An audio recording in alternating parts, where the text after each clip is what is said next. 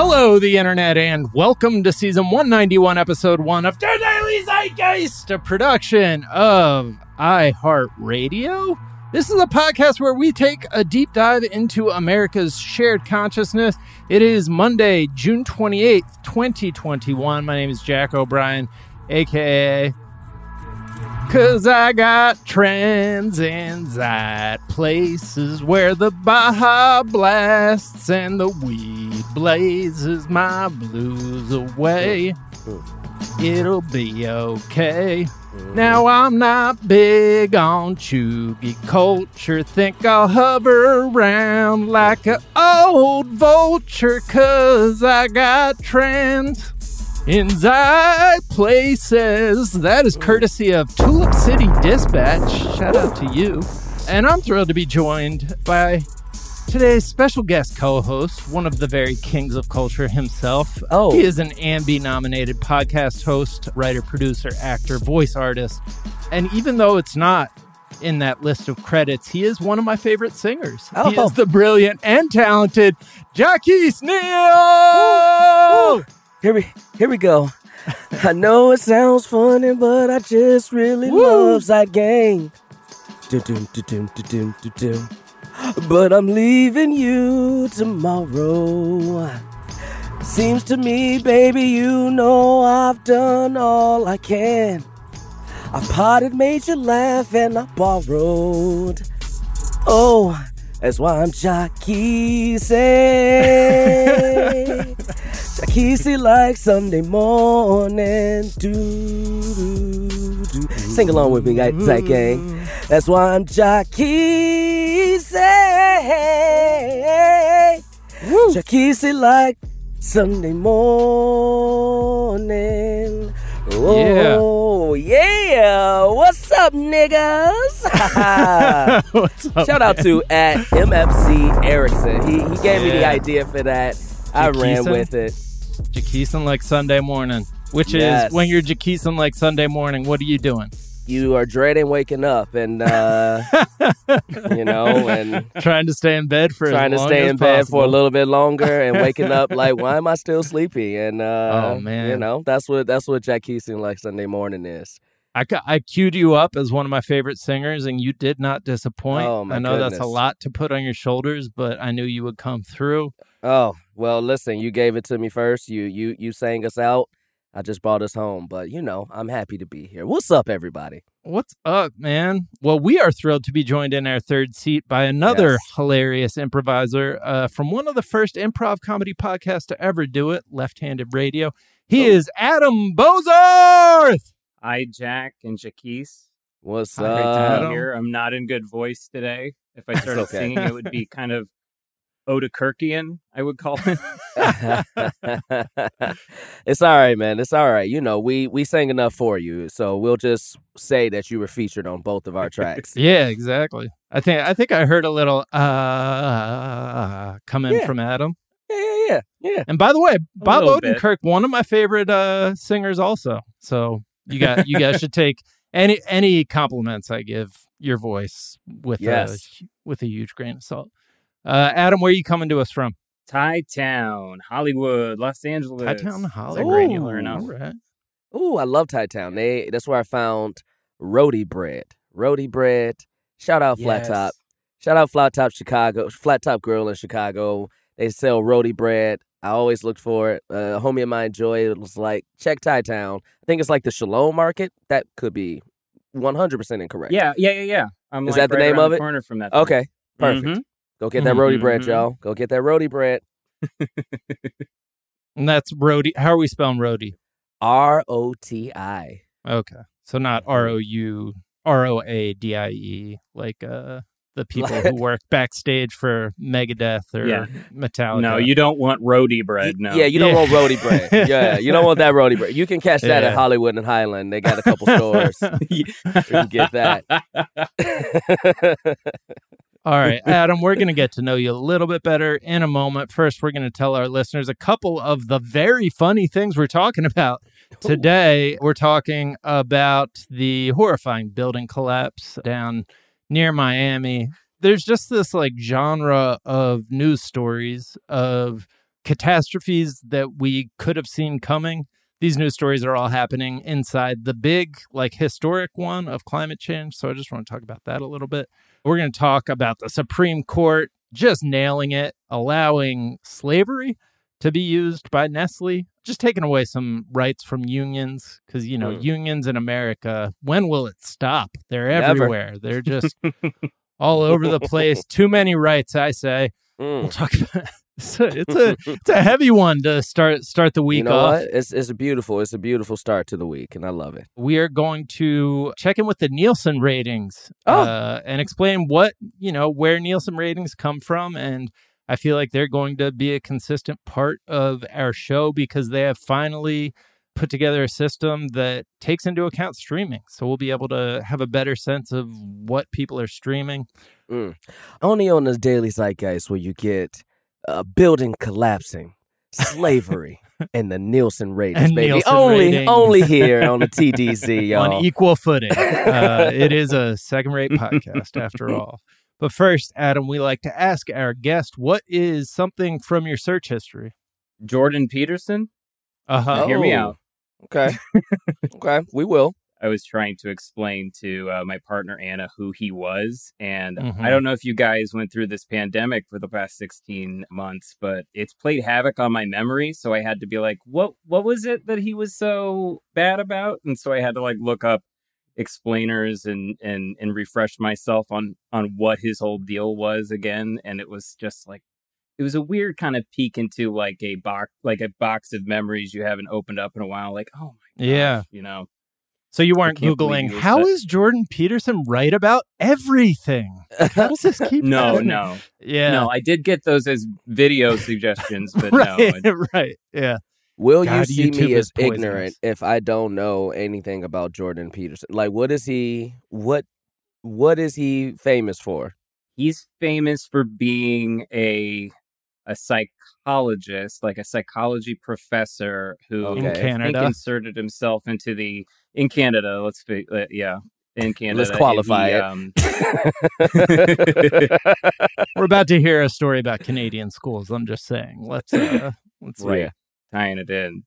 he also like sort of inserted himself into the the transgender debate in like about 2016 saying he wasn't going to use preferred pronouns he also wrote a book called like beyond chaos 12 got 12 rules for living or something and most of them are like you know go to bed early eat meat exclusively or some you know okay. just Right. this guy's It's a kind of mixture of- yeah, it's like a mixture of things that are like observably true, like, you know, sleep is important.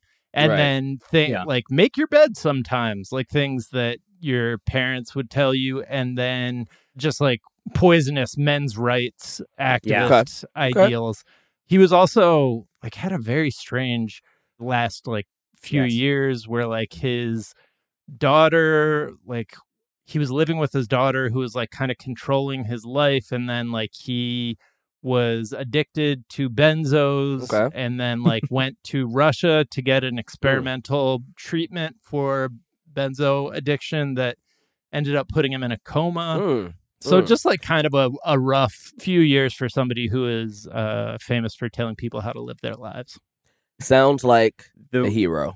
Yeah. Yeah. Yeah, yeah. The one thing Sounds I like remember hero. from uh, the discussion about his book was that he frequently talked about in like Beyond Chaos or whatever it's called that he watches The Simpsons on double speed. That's just efficient, bro.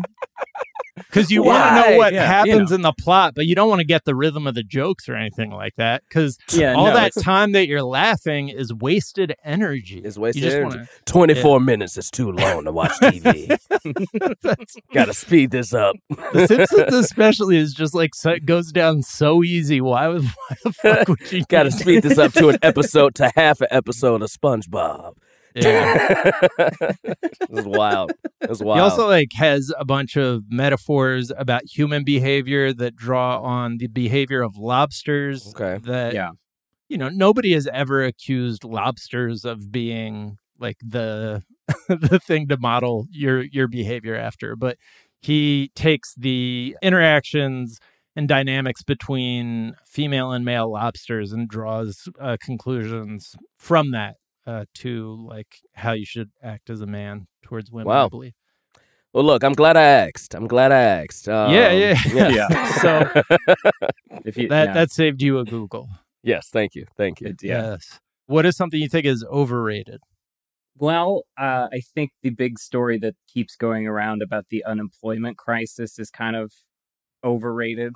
I think that Mhm. there's that big media narrative like nobody wants to go to work, everybody's quitting their job, and it's Uh-huh. just like mm, no, it, it's not that. It's like a capital strike. So many companies made so many billions and billions of dollars. So many companies got free money from the government at one point from like Steve Mnuchin. We don't know who got it that Mhm. money's out there and they just don't and and they need people to work but they don't want to pay anybody but it's always framed as like oh everybody got used to not working in the pandemic Right. i don't know but, but like i i hate being unemployed like it's Yeah. the worst i would i want to take a job but i don't want to take a job that like leaves me worse off right. Right. at the end of the day than than not working. It's such a yeah.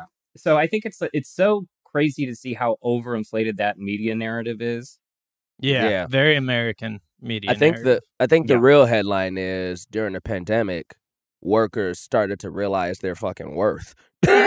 like is the thing, you know? Yeah. Like people started to realize, wait a minute, I should be earning more than poverty wages. Or wait a minute, you know, a lot of the this is I'm just a cog in a wheel. So I'm gonna care about Mhm. myself a little bit more. And it's not that people don't want to work, it's that people don't want to work and live in poverty still, you know, or Right, yeah. people don't want to Yeah. commute a half an hour and a half to their job just to barely live above the poverty line. You know, it, it's it's it's so much more in depth than you guys are lazy. And that's why we won't give you anything because if we give you more, then you'll be even more lazy than you are. It's it's fucking ridiculous. Yeah. I mean, something that's not borne out by the statistics, but we we talked about this story earlier in the week and just like the bullshit of this media narrative. And some of our listeners who work in the service industry were pointing out like it's really awful to work in the service industry normally in America because you're getting like Mhm. all these sublimated ideals of superiority and like how much money you make being an indicator of like your inherent worth. Like basically America is a very classist society that refuses to allow you to acknowledge that it has class structures in place. And so it's just a complete fucking nightmare for anybody working in like one of those jobs that a lot of people are focusing on when they're uh, perpetuating this narrative that like and then Yeah. so our our listeners were saying and it got way worse during the pandemic because when you add anxiety to an already weird dynamic of people you know uh, taking out their anxieties and frustrations on on people who are serving them and like this whole american idea of like the customer is always right it just becomes Yeah. A complete shit show. So As somebody who worked in the service industry, mostly retail, I Mhm. am here to let all my customers know you're mostly wrong. Generally, all the time. almost always, yeah, Almost always. You're wrong. You're wrong. You Yeah. don't know shit. Yeah. like and, and it's and it's true. you know, like and that's okay. Like let the people who you come to like give you a service, give you a service without giving them shit. Is is why. And Yeah. you know, if you go to rest right now, I know this has probably been said on on the zeitgeist, but be patient with all workers right now. Like we Yeah. are we have accelerated our consumerism a lot quicker than the service and the work industry has been able to catch back up after 16 months of a pandemic which is still ongoing it's ending but it's ongoing so it's it's it's pretty wild man it's a wild time yeah, Yeah, and and ti keep tipping. Keep keep the tipping up, please. It's it- Yeah. everybody is everybody was overworked before because that was how the system was built for like you know restaurants and retail. They overwork everybody. The schedules are are written to be razor thin tight like really tight so like you can't miss work if you miss work then you're the asshole and your whole everybody works with you hates you uh, and now it's worse and now there's gaps in that system you know so like if you are going to go out please you know consider tipping at least 20%. At the very least, twenty percent Yeah. is now the bottom. Like Yeah. we need to be tipping more. Tip 25% and then tip an extra 15% to me every time you go out. yeah, via Venmo. Uh, Via Venmo. Do you want to give them the Venmo. Yeah.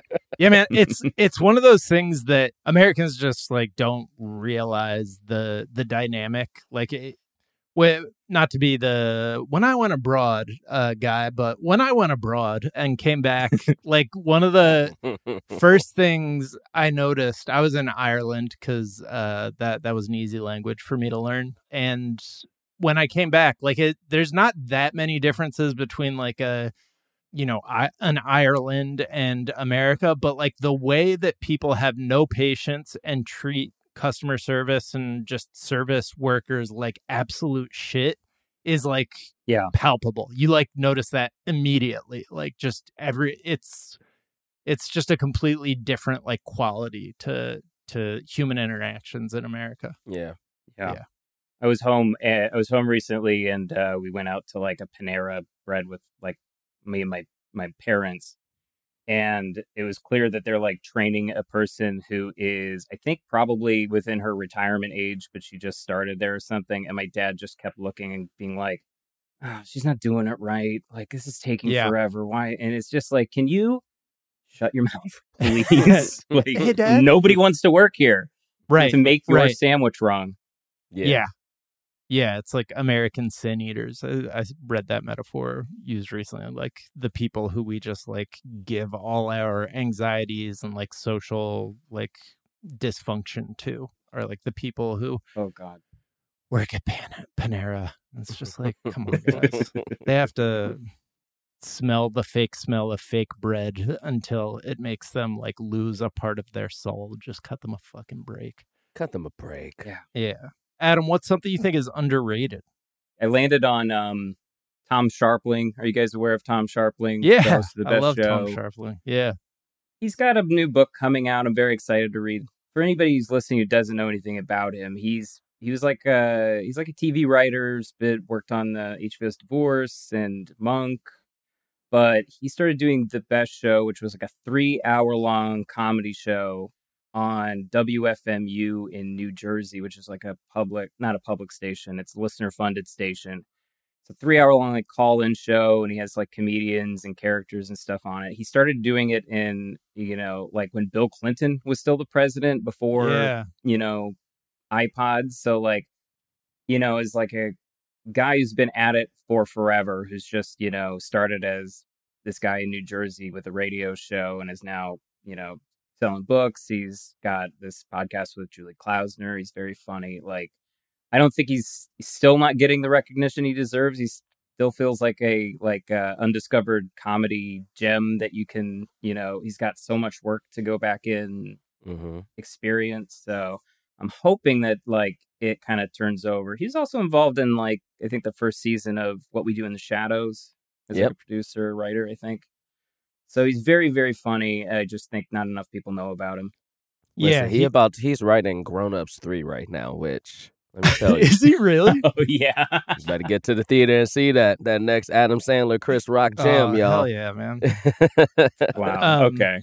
But he is That's always that's good. he's somebody that like all your favorite comedians and comedy Oh, yeah. writers are like a big fan of and like probably know Mhm. personally. like yeah, Mhm. yeah, and the best show is awesome. That it's available as a podcast, or at least some some episodes are available as a podcast. But Yeah. he's also like he would like do these weird like music mashups that uh, I don't know. He's just Oh, like a yeah. super talented dude. Like everything he does is kind of cool. He did this like one mashup of uh the Doors, and he was like, you know, I didn't really like the Doors until I just did that, and it was true of me too. I didn't like the Doors until I heard his like mashup that like Mhm. used some of Jim Morrison's vocals. Yeah, he's a he's a really interesting and uh funny dude. hell yeah. Uh, Yeah. Great underrated, man. Great underrated. Yeah. Thank you. Thank you. Thank you. All right, let's take a quick break and we'll be right back.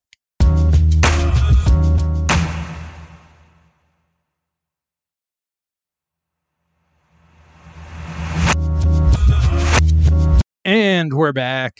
And so there was the building collapse in Miami, Surfside, last week, at the end of last week. We're not like we, we don't have all the information on what caused it, but there are reports starting to come out that it was a building that, you know, people who pay attention to these sorts of things were worried about, like had their eye on starting in the 90s. Yeah. Scientists in the 1990s said they noticed something wasn't right.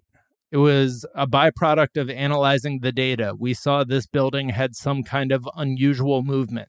And it's just this genre of story. So, like Adam McKay has this movie coming soon where a couple scientists notice that there's a world ending asteroid like hurtling towards Earth to destroy us all. It's called Don't Look Up. And they go from country to country, like warning world leaders about it. And like nobody will take it seriously. Everybody's just like, yeah, yeah, yeah, sure.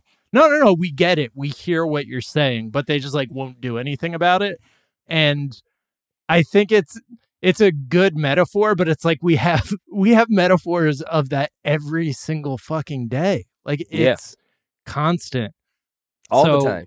Yeah, there there's so this is a one of those one such metaphor where and like local politicians are like let's not jump to conclusions. We don't know what caused it, but the fact that they are like that there was data that was like this building is doing something buildings shouldn't do back in the 90s like suggests and pe- they haven't done it hadn't done anything Not a single thing. They still rented Yeah. out condos. Oh, yeah. thing.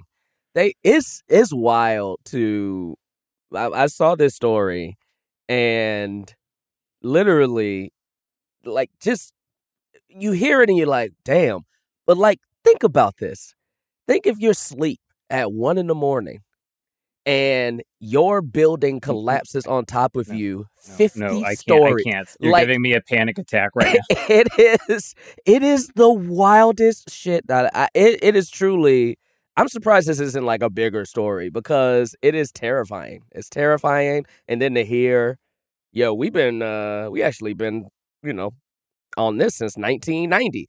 It's like, all right, then damn. y'all building new shit all the time and y'all couldn't tear this building down and build a new one. it's wild. It's wild. It's not good when the it's not good when the experts are like, yeah, mm-hmm, yeah, oh right they, like, like they knew what the like- building right. yeah they knew what the building was Well- before like anybody told them yeah. that's not a good sign. That's not a good sign. And you know, anybody who lives in the LA area, I think, is also seeing a proliferation of high-rise buildings going in around, ar- all around Los Angeles, and you know, it's not outside of the imagination that there will be a earthquake that can rattle these things enough, you know, to cause Mhm. some significant damage. I mean, we have, yeah, there's another kind of smaller scale, but still catastrophic story, like where we're still waiting for the other shoe to drop, but we know the other shoe's going to drop with the, uh, what's called the Cascadia subduction zone, which is the Pacific Northwest, actually, has had like some of the biggest earthquakes in the history of the world, but it's just, they were happening before people were habitating like that part of the country but they were so big that like they created massive tsunamis that hit Japan, like raced all the way across the Pacific Ocean and hit Japan because that's how big these earthquakes are. Seismologists finally like figured it out in the past 25 years that like we're due for another one of these like massive, you know, catastrophic tsunami creating earthquakes in the next 50 to 100 years and they're still like building schools in the tsunami zones and shit. Like they're like, you know, ringing the church bells and fucking meeting with the mayors, and the mayors are like, okay, we we hear you, We hear but you. this is th- that information uh, we're going to dismiss as being unprofitable. Yeah. It's like we hear you. we hear you. We really do. Yes, But real talk, I ain't gonna know nobody in a hundred years. I don't care about them motherfuckers. Like that's what they saying. that's what they saying. Do you see it coming? I don't see the earthquake. Yeah. right. A hundred years. Oh shit, I'll be dead before then. Fuck it. Right. Build, build, build. Mhm. like it's wild. It's crazy. there, there's another like the deadliest landslide of all time happened in Peru, and it's, this is another case. Like in 1960, the these mountaineers like climbed up a mountain and were like, "Oh shit, like the whole side of this mountain is ready to give way. Like you guys need to move this town." And those scientists were run out of town, like run out of the country basically by uh, local officials. And then 10 years later, an entire town was like swallowed by a landslide uh, when there was an earthquake. You- Uh, it was like what? exactly what they fucking said. It was like yeah. Word for word. Like they were like, well, so here's what's going to happen if you guys don't like do something about it. And they just didn't do anything and instead kicked them out of the country. You know what, Jack and Adam? I I I I'm gonna give you this permission as well.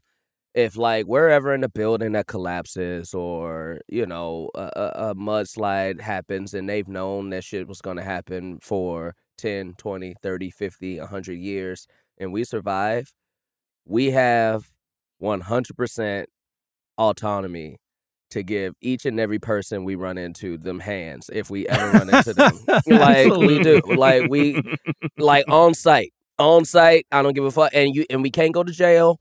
You can't do nothing because you knew. You knew. I survived. I'm beating your ass every time I'm seeing you. Every single time. So like oh, we all have that autonomy. We can all do that if our buildings collapse on top of us. Which would suck for, Yeah, you know. I'll make like, that deal. Okay. Yeah. Thank you. Thank you. I just wanted Um, to have the permission to. this is to what say the that. Supreme Court should be ruling instead of uh, protecting corporations Yes. from. Yes, the Supreme Court should rule like the times we can realistically Yes. give people these hands and it'd be okay. If if you if you survive a terrorist attack, you get your student debt paid off. If you survive Yes. a landslide or a building collapse, you get to slap whoever you want. Right. I, these are fair deals. these are fair these are deals. these are practical solutions. you kind of start to see the problem when you listen to the scientists from this building collapse uh, talk about the problem. This scientist says it's very sad that people are forced to be reactive. We're constantly putting out fires. I think there's a systemic problem we have. Investing in preventative measures instead of reactive responses saves lives, money, and time. It's like, yeah, I mean, that, like everything they just said is true, but you also understand like systemic problems, investing in preventative measures. Okay, Poindexter, why don't you go do me up a math equation and me and my boys are going to go over here and like fight some people who did crimes already that already hurt somebody. Yeah. It's just like not the shit that humans respond to. Yeah. But we, Yeah. you know, we've also done things that basically behavioral modifications and like taking into account, okay, this is what humans respond to, this is what they don't respond to, and like this is how we get things to change over long periods. We just need to start sort of engineering society so that we take these, you know, existential threats to human the human species like seriously and start making changes. I just don't know how to like force the hand force their hand to do it. well, you know, if we do that, then we would have no more action movies. Right. No more Yeah, action exactly. movies. If Yeah. we get rid of all disasters, what else are we gonna watch The Rock do? Right. I mean, that's exactly right. We pay Raise money his daughter. to see action movies, not exactly. preventative measures to safeguard action movies. yes. Yeah. Yeah, because there's there's there's going to be they're going to find a villain. They're going to find somebody to pin it on like, "Oh, you did this." You know. Yeah. It's the contractor's fault. It's this it's this person's fault or um you know, some sort of made up anarchists organization is Right. actually the fault. They're just going to pin it on somebody and like it's probably the way that the whole climate crisis gets solved is when we finally go like, "Hey, it's this guy's fault." That we've been burning gas for a hundred years. Let's get him. I mean, we have the we know who the villains are. It's fucking Exxon. It's like the oil companies and like like Mm-hmm. 50% of climate change was caused by like 10 companies. It's Yeah.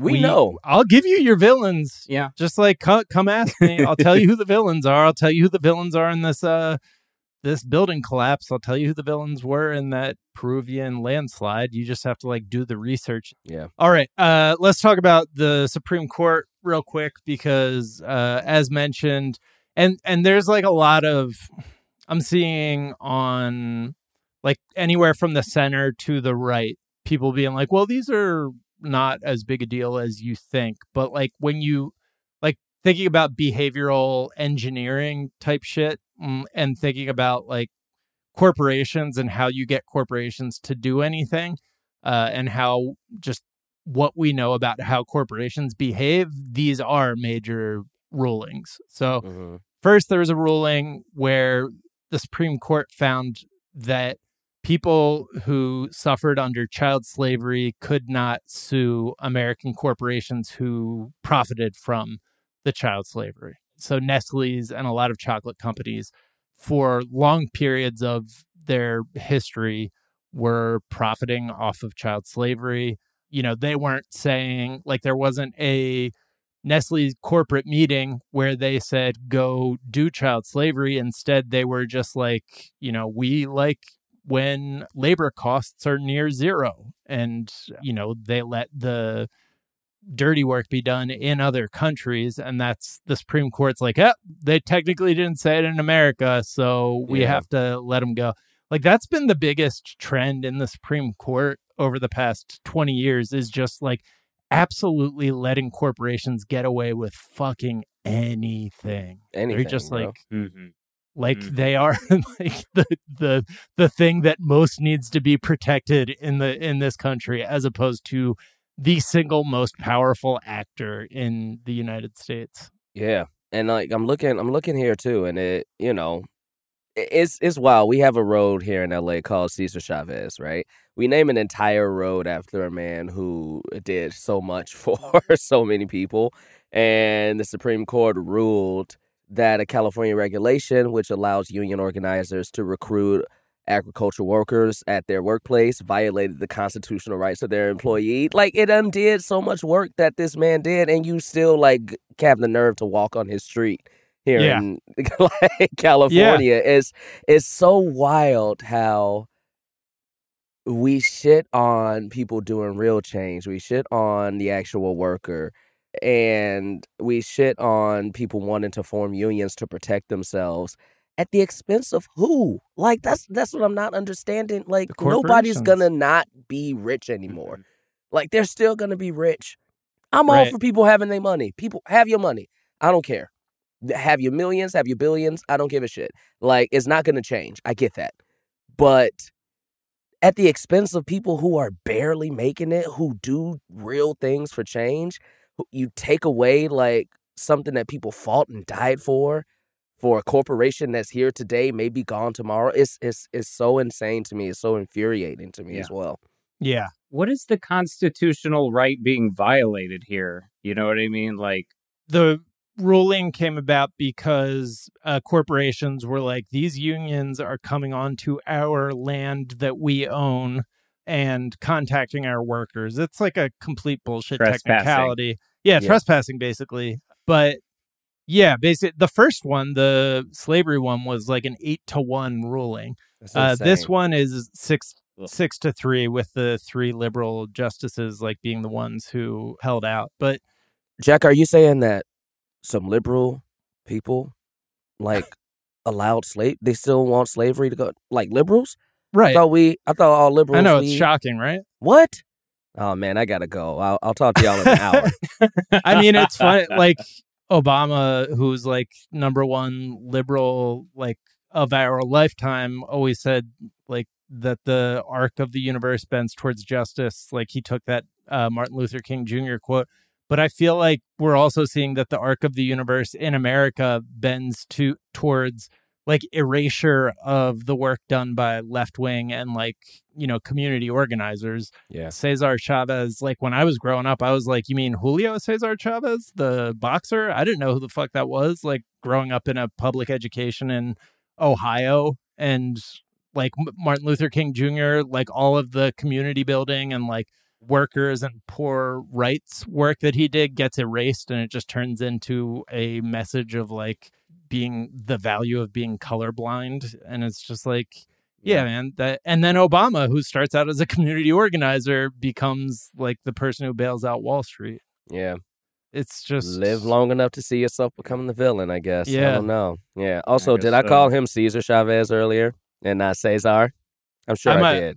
I might have too, but It's okay. You know what? It's we blame us. education. We blame education. I mean, yeah, Cancel I mean, my history teacher. It's America. Cancel- Yeah. It's America. Yeah. yes. I, I Uh, believe that my lesson on Cesar Chavez was just the name Cesar Chavez. That's it. Right. Yeah. you know, like that's that's all the information you get is like there was a man whose name we mispronounced. there you he go. has a day. Right. Okay, that's it. Yeah. Yeah. Do you guys think that what what would a class war look like to you all? Like I I have trouble because it, you know, it, it seems like we uh, we may be heading toward toward that. Maybe. I don't know. I don't even know how it would look though because I feel so unpowerful that Yeah. like it feels like it feels like taking a knife to a bazooka fight. Yeah. Yeah. No, I mean, I think the- it'll look like last year. right. Yeah. Yeah, I think it'll have to look like Yeah. you know, the community organizing that happened last year, but like ramped up. And I don't. I think it'll have to be like something that starts and then like builds up a momentum of its own because unions have been so defanged and like the actual or you know organizations that organize people have been so just kneecapped in America that like there's not I don't I don't know like how a planned out thing happens. I think it's going to have to be people reach a breaking point and like come Yeah. together. But I don't know, man. The the Supreme Court is just so far to the right that Yeah. I don't know like what like I, I guess there's also generational stuff happening where like now even young Republicans are socialists. So like eventually maybe once these uh, this is the second time I've been like once these baby boomers mercifully die off in the past week, but you know, Yeah. once they once they go away, maybe things will start to I don't know, resemble move move in a different direction. I mean, Yeah. you know, like we're literally talking about child slavery here, and we're literally talking about not giving people their rights to care about themselves. like this is what we're talking. And the Supreme Court is ruling against these things, yeah. and it's just like it's 2021, and you would think the the better part of us as a humanity would realize even if you're Republican or a Democrat or a liberal or conservative whatever it is that like children shouldn't be children shouldn't be slaves. They shouldn't be working Yeah. under bad conditions. They shouldn't be working at all you know? And for a party that cares so much about life and pro life and all these things it's you know it's it's so cliche but it's so true that they care about you know life up until they pop out of their moms and you know enter Right. into the real world then it's like all right two fingers motherfucker like you know it's it's it's so wild it's so wild i don't yeah. it's, it's I mean, so the child slavery thing, like, is the th- the thing that it's taken away is the ability for them to sue corporations, and corporations are inherently like designed to be institutions that create value for their shareholders. So Right. it is their job to use whatever the cheapest form of like the system is designed to take advantage of child slavery in foreign markets. And then just to like give a little more detail on the unionizing thing, like what uh, unions were able to do was come to farms to like organize people because that was the only place that you could actually reach workers because these corporations would bus people in from off location and you couldn't like reach them through the newspaper a lot of times because maybe they didn't speak english you know all sorts of institutional reasons that they were hard to organize. So you needed to be able to come onto the farms to actually reach the workers and tell them what their rights were. And this is going to make it so that corporations once again like they just no longer need to allow that to happen so it once again becomes like their duty as like shareholder value creators to just fucking treat people like shit like that is the bottom Yeah. line of what of what these rulings mean Yeah. the language of law you know how like like legalese uh, it, it, for lack of a better term i feel like the language of the law here in in the united states does a lot to distance you from the yes. human reality of things. Like it is as simple as you're you're saying Jacquis, that it's it's child slavery. It's Mhm. child slavery. What kind of decision are you going to make a decision that perpetuates child slavery? But then when you get into a, a, a long days long legal argument with the that sort of you know the language of you know i can't even speak it because i'm just a dumb comedian but like it all of that highfalutin, you know, dispassionate, non humanitarian language goes a long way to going like, well, of course we should give more rights to to corporations because, you know, their corporations are bigger than us, so they deserve better rights or whatever the fuck is going on in their head. Right. It's just it's it's so antisocial. It's Right. so antisocial. Yeah. If you made it like whatever the fucking logic is the Supreme Court is using, if you made it so that these people could come back and sue a company after they uh, profited off of like treating them or uh, you know using their slave labor, then the corporation is going to spend a shitload of money to make sure that shit doesn't happen anymore. And now instead, Mhm. they're going to spend a shitload of money just ignoring that problem. So Yeah. instead of using like American capitalism for good, we've just sort of passed the buck. All right, let's take a quick break and we'll come back and talk Nielsen ratings. Oh, yes, sir.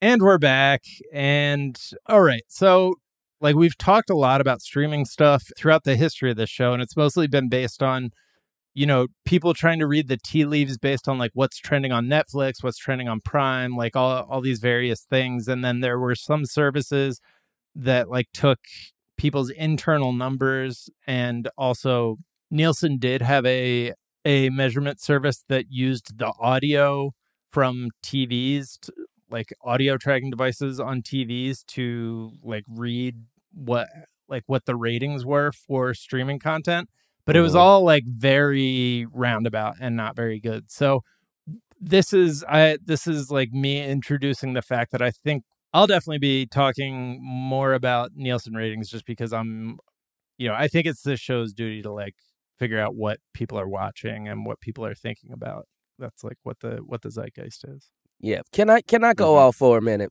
yes please Please. It is insane to me that in the year of our Lord 2021 that we still like networks still base a show's survival off of people sitting down and watching shit live.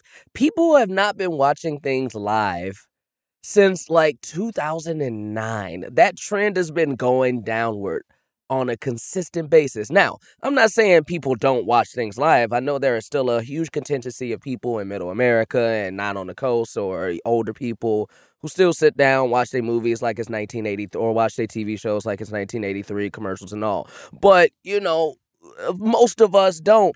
And I'm thinking of a show like Manifest. I don't know if any of the Zeit Gang is Manifest fans, but I was. NBC, which stands for nothing but cancellations, just canceled their show, canceled that show that just released on Netflix and set at number one in the entire fucking country as the most watched show on Netflix for a week and a half, and NBC canceled it. And like they just like- canceled it while it was at number one while it was at number one. And I'm just like, I, I don't understand how people, how some of these networks don't, and I get it. I get it. Don't come in my DMs like I don't understand it. I'm in entertainment. I understand better than 95% of the Zeit Gang. I get it. But like, I get it's advertising. I fucking get it. But I still don't understand how we can say a show is not popular when 2.1 million watch it on TV and then 15 million will watch it on Netflix or Hulu. That show is fucking popular as hell. like Right. it it, Yeah. it it infuriates me. So I'm so happy that Nielsen has finally woken up from their long dirt nap that they've been taking and are deciding to incorporate streaming into their goddamn numbers. It's Yeah. insane. I mean, mm-hmm. I've always been shocked at how just ass backwards and like retrograde the TV rating systems were. Like for insane. a long time. So let, let's just do a quick history of Nielsen ratings. So Let's do it. Nielsen actually began as a company in 1923 measuring the quote quality of conveyor belts and turbine generators. Hmm. The And- television of its day. Yes, exactly.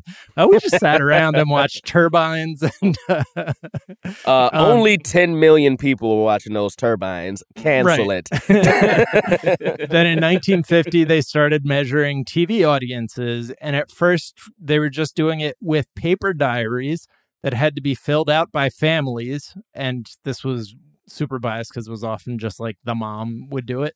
They didn't start like doing an electronic people meter until the 80s. So for 30 years TV ratings were purely based on like mail in like response from people being like yeah, well, here's what we watched. And then in the 80s, it was like still, I think, partially based on that. It was like wild. And no matter what, like from the start, Nielsen has been based on like a small number of people's responses to those queries, like those mail in things, or, you know, if they are one of the families with a Nielsen box. But it's still like a very small portion. And they're just then extrapolating based on those families. Like, to say, well, that must mean that like this number right. of people were watching TV. like if 100,000 people are in this Nielsen like survey for a show and and and like 20,000 people watch the show, then they'll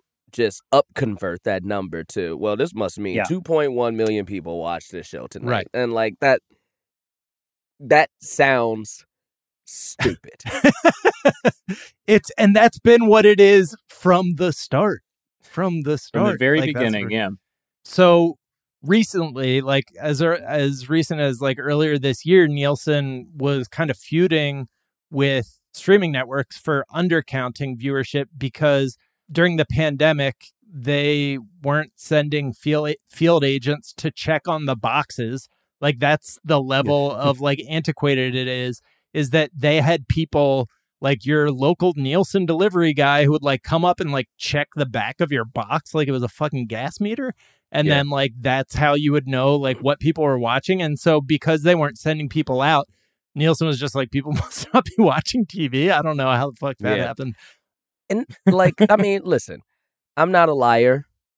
But if one of my favorite shows was on the bubble, I'll come in and be like, "Oh yeah, man! Every house in uh, every house in Illinois is watching Hanging with Mr. Cooper today, man. Yeah, everybody, go ahead and keep that alive. Go ahead and keep take that off the bubble. Like you can't.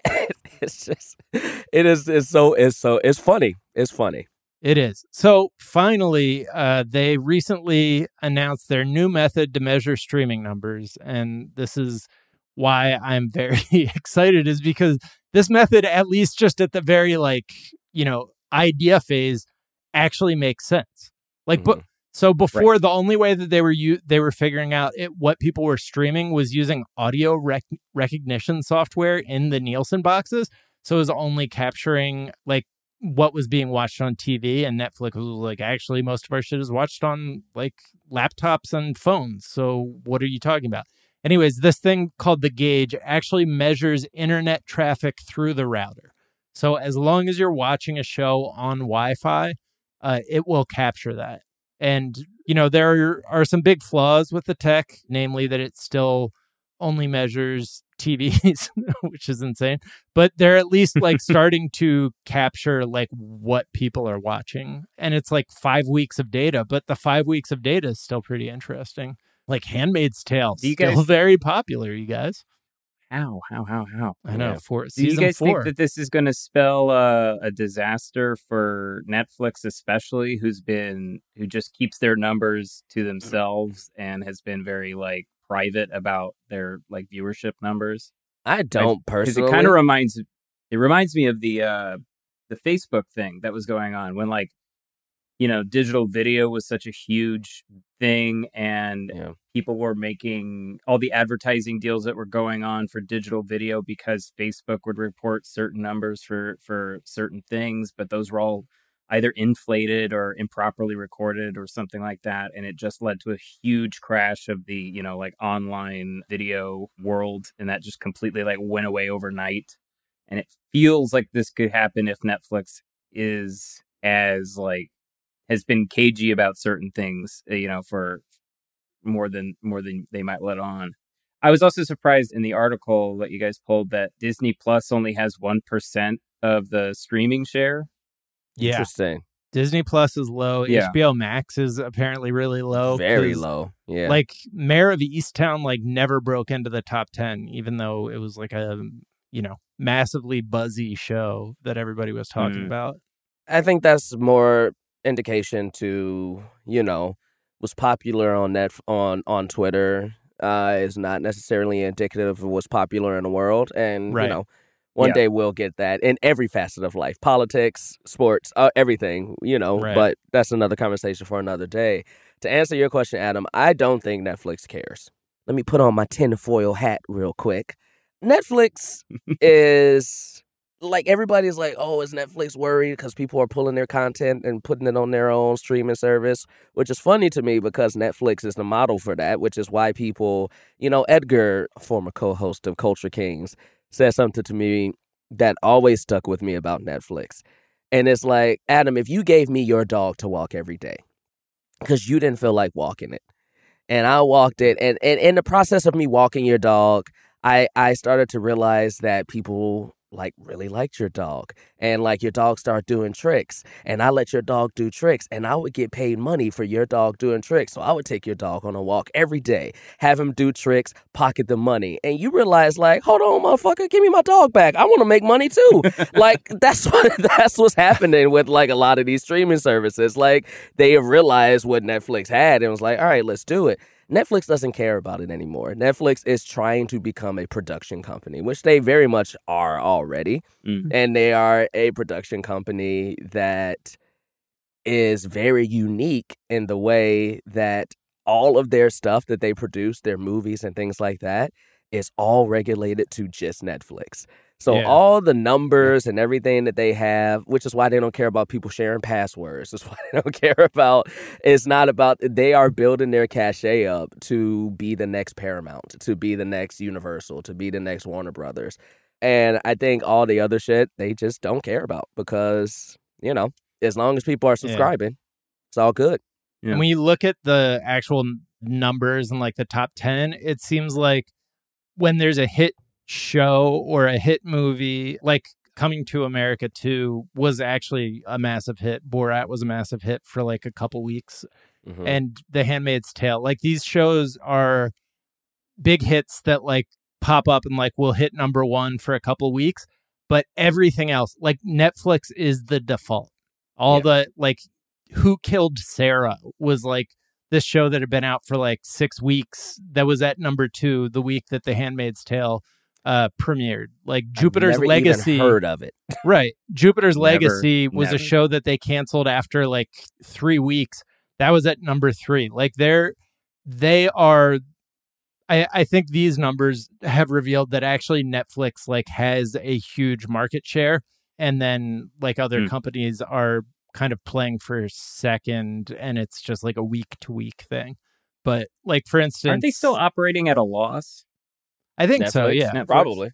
Yeah. Yeah. I mean they're debt spending like crazy. Like they Yeah. yeah. And then every every year they always uh, promote like here's the more here's a new most expensive show ever made. It was Altered Carbon, and I think they're doing the same kind of marketing thing with the uh, upcoming Cowboy Bebop live action Mhm. remake. That it's Mhm.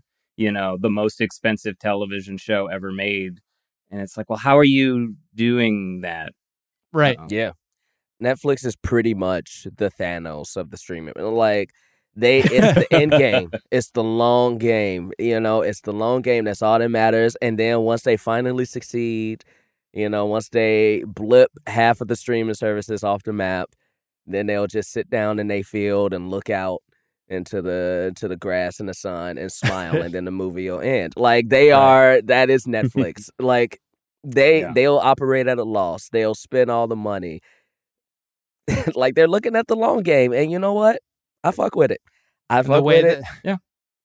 the way they get your Yeah. TV show to disappear is by you know the uh Paramount Plus taking it and like making people watch it on Paramount Plus. That's like okay, and nobody watches that anymore. Yeah, Uh, nobody will like yeah. that. the show will leave, and was like, well, shit. I guess I'm done watching The Office. Right. Yeah. Like, Get you know. Yeah. That really seems to be the way it is. Uh, so just like some surprise things. So I, I always talk about how Amazon Prime, like there's all these like good shows that are being hidden on Amazon Prime. Amazon Prime is the University of Kentucky basketball team of streaming services, and that like these amazing talents are just there and like don't even play because John Calipari is a shitty coach. And Mm. so I, I talk about like Patriot is a big show that like I've watched. I know a lot of people have watched and liked, and like nobody really has seen it. Like barely has its own Wikipedia page. So the Underground Railroad, uh, which is Barry Jenkins's new kind of anthology or not anthology series, it's a series, is actually breaking into the top ten. So like that's just super impressive, and I think you know people should should be watching that. And uh, I, I'm going to watch it for Jack's streaming corner. I'll talk about it on the show, but that's just kind of impressive that it even made it that far. The other thing you're noticing is like just how much of an advantage TV shows have because the way that they measure everything is in minutes viewed. Mm. And so, like, a movie will occasionally go to number one, like I was saying with Coming to America 2. The most recent weeks that we have data for, Zack Snyder's Army of the Dead Mhm. wa- has like performed extremely well.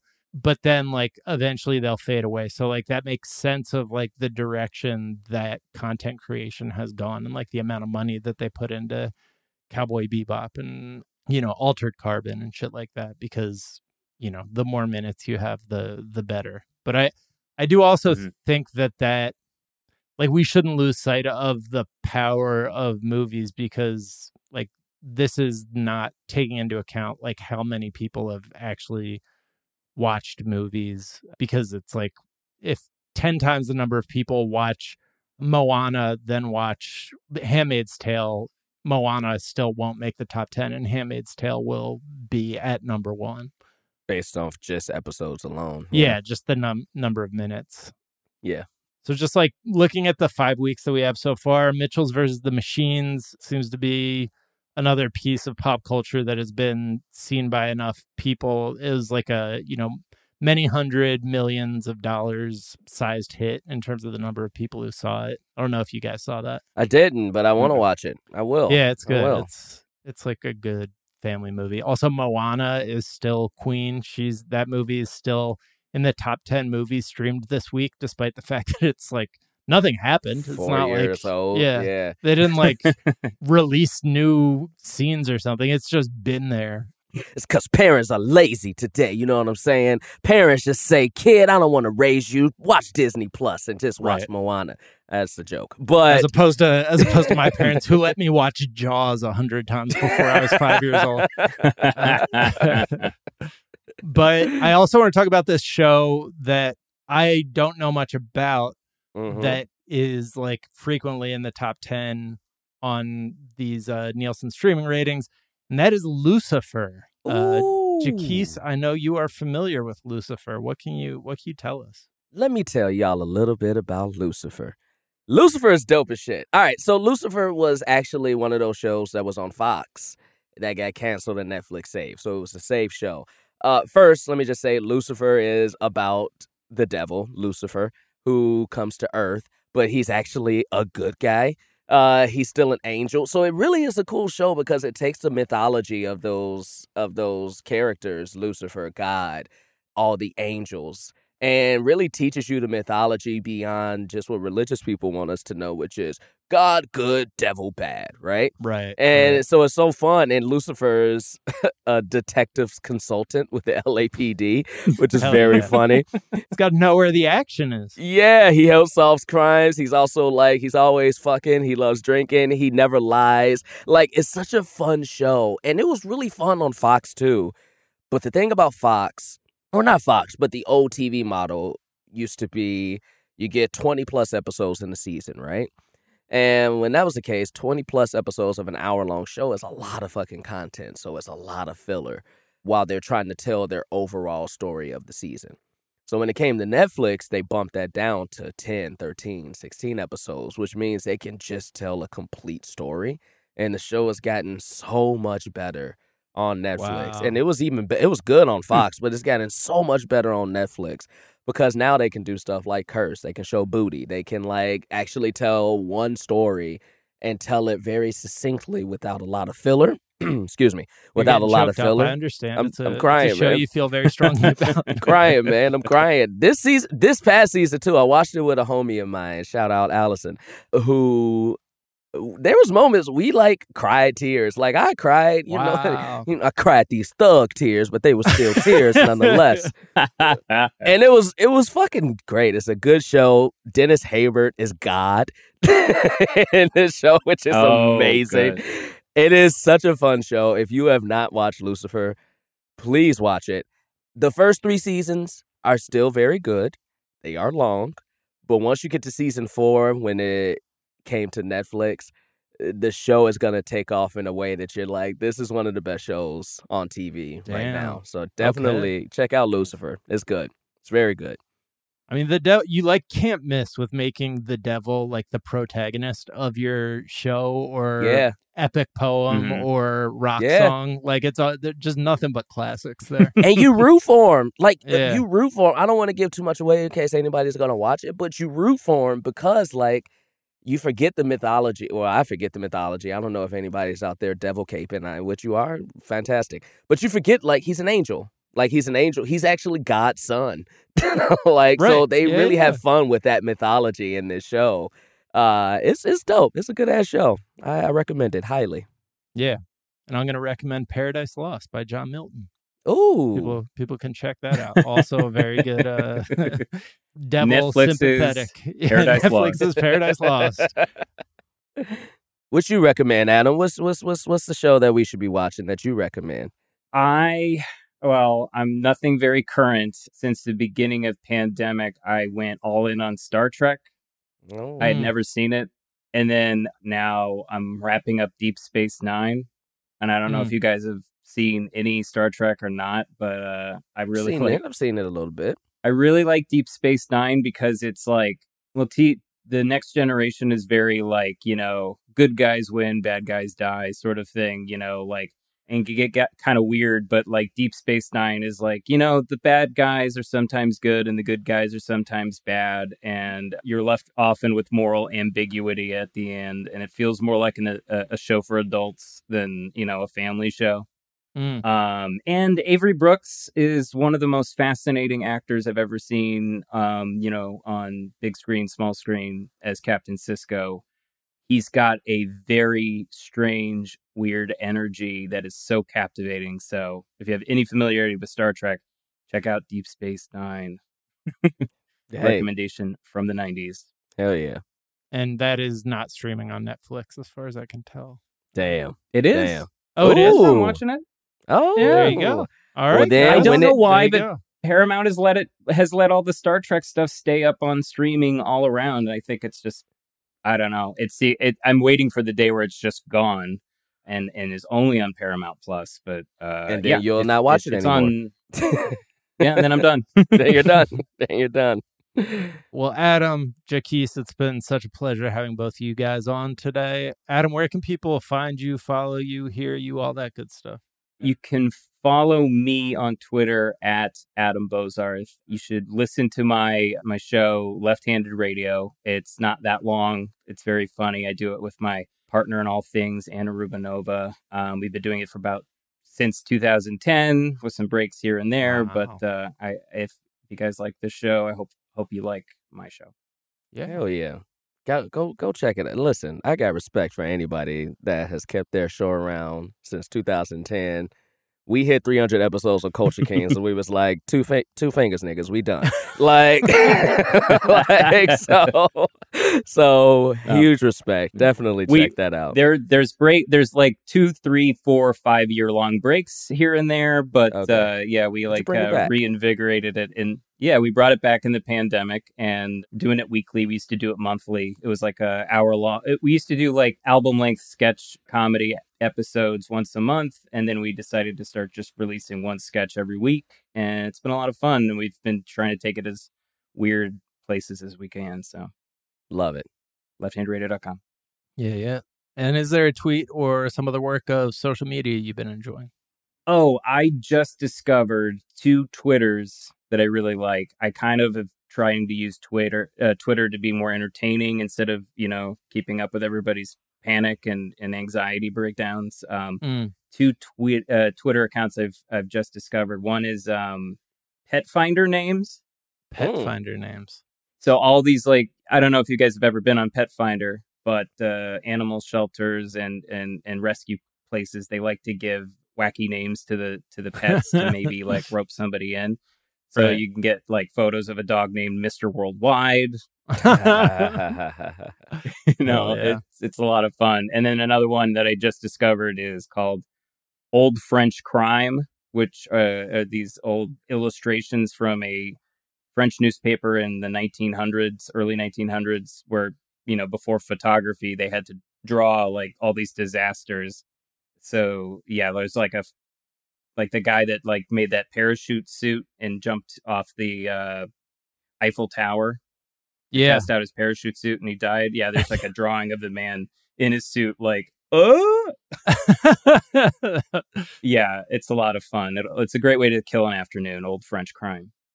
Love it. nice. So it's Love them it. basically drawing like the crime in progress for the purposes of like the newspaper. Yes, and it all and they all look like they're uh, being staged for this for this theater. You know, they all look like plays because they're big dramatic poses. Right. Love Jacquis, where can people find you? What's a tweet you've been enjoying? Oh, well, of course, you can find me in these streets. And Mhm. then if you want to find me beyond that, at Jacquis Neal on everything. I got I got I got three really quick tweets. Three really quick tweets. You know, whenever I'm a guest, I only have one, but as a guest host, I got three. Bang. First, this is another Save Manifest tweet. You know, Save Manifest, which was a very good show, and they ended it on a cliffhanger. So fuck you, NBC. but it comes from at Miles X McKay, Miles with a Y. He retweeted a picture that is thunderstorm captured at high altitude, and is the wing of a plane with a huge ass like thunderstorm like and clouds in the window so you can see it like right outside the plane which is how manifest starts and then he says next thing you know i'm missing for five and a half years um, so cracked me up love that another one I mean, comes from Netflix is gonna Netflix is gonna bring that back, right? Like They that, just that passed on it. They, they did. just passed on it what yeah the fuck? Mm. Uh, I guess I it- don't- is it super expensive or something? It must be, or you know, they gotta save money and space for their show about you know dating and animal costumes. So maybe that's it. I don't know. King of Twitter, King Josiah, fifty four. Uh, the Detroit Pistons just got the first NBA draft pick selection, and then he he had a tweet that says, "With the first pick, the Pistons select," and then Cade Cunningham, who many people think is going to be the first pick, and then he has a GIF of Cade running from people chasing him, basically saying he doesn't want to go to the Pistons. Right. Um, Uh, which you know, it's true. Who wants to go to Detroit? Sorry, all my people from Detroit. I love you. Midwest forever. right. And then last one's from the homie Liz Adams, who is a soon mom to be. Uh, there is a picture of a very ugly alien looking person that said babies be looking like this uh, for their photo shoots. And then she tweeted, If my baby comes out ugly, I will pretend like I care about her privacy and hide her face from the public. Which I respect that. Babies That be is- ugly sometimes. Babies- sometimes y'all need to stop showing your ugly ass babies to the world. So I'm I- telling you, babies are always ugly for the first few days. You Yeah. need to give your baby a time. It's like a, a good steak or a souffle. You, it needs to settle. Uh, its head is not even in the right shape. That's not what it's going to look like. My babies were all ugly uh, for And now they're cute. months, and now they're cute. They're yeah. so cute. Yeah, Yeah. Give, give your babies time before you introduce them to the world. Yeah, treat it like you're a celebrity. Yes. Let's see. A tweet I've been enjoying. Jason Pargin wrote, seeing a lot of people in disbelief that John McAfee could have committed suicide. This just goes to show that no matter how stable and well adjusted a person appears on the outside, they can still be really struggling on the inside. Oh, that's funny. Anyways, you can find me on Twitter at Jack underscore O'Brien. You can find us on Twitter at Daily Zeitgeist. We're at The Daily Zeitgeist on Instagram. We have a Facebook fan page and a website, dailyzeitgeist.com, where we post our episodes and our footnotes. Footnotes. Hey, where we link off to the information that we talked about in today's episode, as well as a song that we think you might enjoy. Jacquis, do you have a song that you think people might enjoy? I got one for y'all, and it's not gonna be Jason Mraz. You know, I, I know y'all was expecting that. It's from uh, Jack Johnson. It's from Jack Johnson. Upside down, everybody. no, it's from uh, it's from an artist called Rex Orange County, and the song is "Loving Is Easy." Rex Orange County, really dope artist, makes really dope music. And Loving Is Easy was my introduction to him, and I just went on a rabbit hole, and I was like, I like him. So yeah, Loving Is Easy, Rex Orange County. Let's ride out to that. Yeah, yeah. All right. Well, the Daily Zeitgeist is a production of iHeartRadio. For more podcasts from iHeartRadio, visit the iHeartRadio app, Apple Podcast, or wherever you listen to your favorite shows. That is going to do it for us this morning. We are back this afternoon to tell you what's trending, and we will talk to y'all then. Bye. Bye.